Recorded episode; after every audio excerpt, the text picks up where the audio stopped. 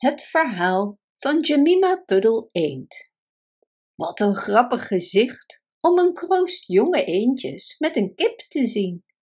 Luister naar het verhaal van Jemima Puddle Eend, die het de boerin kwalijk nam dat deze haar niet haar eigen nest liet uitbloeden. Haar schoonzus mevrouw Rebecca Puddle Eend vond het prima om het uitbroeden aan iemand anders over te laten. Ik heb er het geduld niet voor om 28 dagen op een nest te zitten. Maar jij ook niet hoor, Jemima. Je zou je eigen eieren koud laten worden. Je weet toch dat je dat zou doen? Ik wil mijn eigen eieren uitbroeden. En ik zal ze ook allemaal uitbroeden, kwaakte Jemima Puddle Eend. Ze probeerde haar eigen eieren te verbergen, maar ze werden altijd gevonden en van haar afgenomen. Jemima Puddle Eend werd er wanhopig van en ze besloot een nest ver weg van de boerderij te maken. Ze vertrok op een mooie lentemiddag en waggelde over de verharde weg die over de heuvel liep. Ze droeg een sjaal en een mooie hoed. Toen ze de top van de heuvel bereikte, zag ze in de verte een bos. Het leek haar een goede, rustige en veilige plek voor een nest. Jemima Puddle Eend was niet zo gewend aan vliegen. Ze rende een paar meter naar beneden, wapperend met haar sjaal, en toen sprong ze de lucht in. Het vliegen ging haar goed af en ze vloog over de boomtoppen tot ze een open plek in het midden van het bos zag. De bomen en struiken waren er gekapt. Jemima maakte een nogal ongemakkelijke harde landing, maar ze ging meteen op zoek naar een geschikte droge plaats voor haar nest. Ze waggelde naar een boomstronk en ging erop zitten. toen zag ze tot haar grote schrik een elegant geklede heer een krant lezen. Hij had zwarte spitse oren en zandkleurige snorharen. Kwaak, zei Jemima Puddle Eend en ze hield haar hoofd opzij. En zei nog eens kwaak. De heer hief zijn ogen boven zijn krant en keek Jemima nieuwsgierig aan. Mevrouw, bent u de weg kwijt? Vroeg hij. Hij had een lange pluimstaart die een beetje vochtig was, omdat de stronk waarop hij zat enigszins nat was. Jemima vond hem heel erg charmant en knap. Ze legde uit dat ze niet de weg kwijt was, maar dat ze op zoek was naar een goede, veilige, droge plaats voor het maken van een nest. Ach, is dat zo? vroeg de heer met zijn zandkleurige bakkenbaarden, terwijl hij Jemima nieuwsgierig aankeek.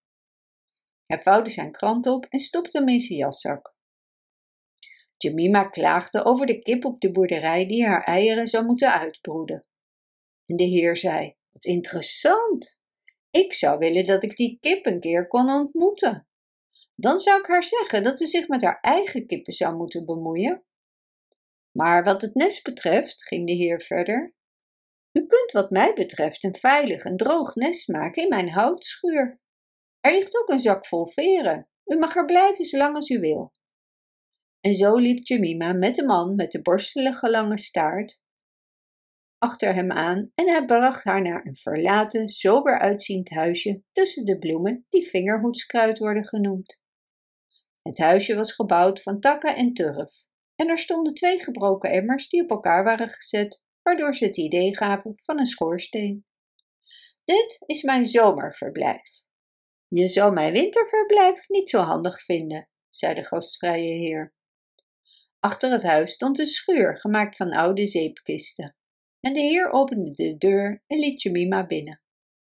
De schuur zat bijna helemaal vol met veren. Het was wel wat merkwaardig, maar het was comfortabel en erg zacht en ze maakten een nest zonder enige moeite.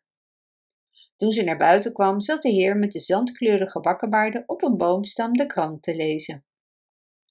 Althans, hij had hem in ieder geval opengeslagen, maar hij keek er overheen. En hij was zo beleefd, het leek alsof hij het jammer vond om Jemima voor de nacht naar huis te laten gaan. Hij beloofde goed voor het nest te zorgen tot ze de volgende dag weer terug zou komen. Hij zei dat hij van eieren en eendjes hield. Het zou hem trots maken om een mooi nest vol jonge eendjes in zijn schuur te zien. Jemima Puddle-eend kwam elke middag en ze legde negen eieren in het nest. Ze waren groen-wit en erg groot. De knappe heer bewonderde hen er enorm. Hij draaide ze altijd om en telde ze als Jemima er niet was. Jemima vertelde hem dat ze van plan was de volgende dag te gaan broeden. Ik zal morgen een zak mais meenemen, zodat ik mijn nest nooit hoef te verlaten voordat de eieren zijn uitgebroed. Zo vatten ze nooit kou, zei Jemima. Mevrouw, ik laat u toch zeker niet met een zware tas slepen? Ik zal voor haver zorgen. Maar voordat u aan uw lange zit begint, wil ik u iets lekkers geven. Laten we samen van een heerlijk etentje genieten. Mag ik u vragen wat kruiden uit de boerderijtuin mee te nemen om er een hartige omelet mee te maken? Salie en tijm, munt, twee uien en wat peterselie. Ik zal voor de boter zorgen om de omelet in te bakken, zei de gastvrije heer met de zandkleurige wakkerwaarde.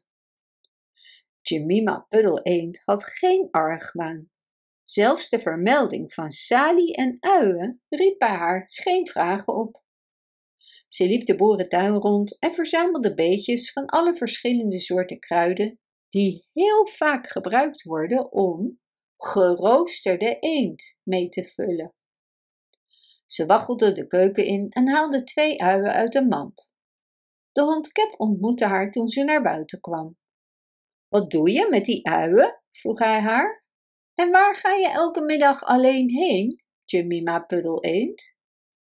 Jemima, die altijd veel bewondering had voor de hond, vertelde hem het hele verhaal.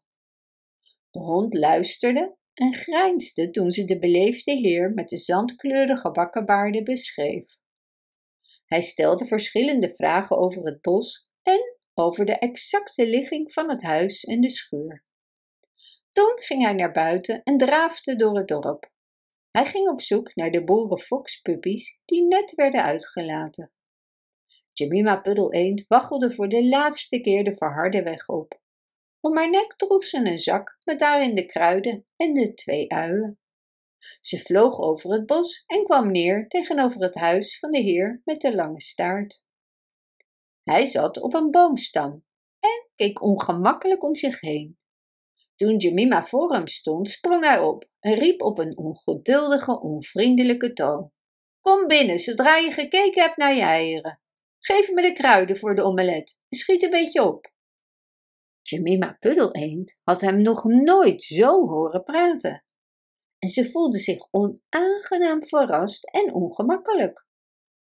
Terwijl ze in de schuur was, hoorde ze voetstappen achter in de schuur. En iemand met een zwarte neus snuffelde aan de onderkant van de deur en deed hem op slot.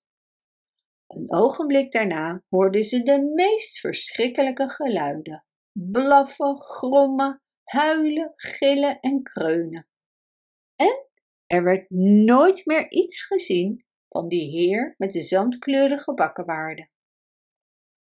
Direct daarna opende de hond Cap de deur van de schuur en liet Jemima Puddle naar buiten. Helaas renden de boerenfokspuppies de schuur in en slokte alle eieren op, voordat Cap ze tegen kon houden. En hij had een beet in zijn oor en beide puppies liepen mank. Jemima Puddle werd huilend vanwege die eieren naar huis begeleid. In juni legde Jemima nog een paar eieren en ze mocht ze zelf houden. Maar er kwamen er maar vier uit.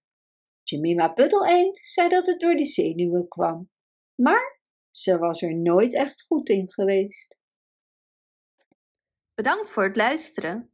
Wist je dat je dit verhaal ook op onze website ririro.com/nl kunt lezen, downloaden en printen?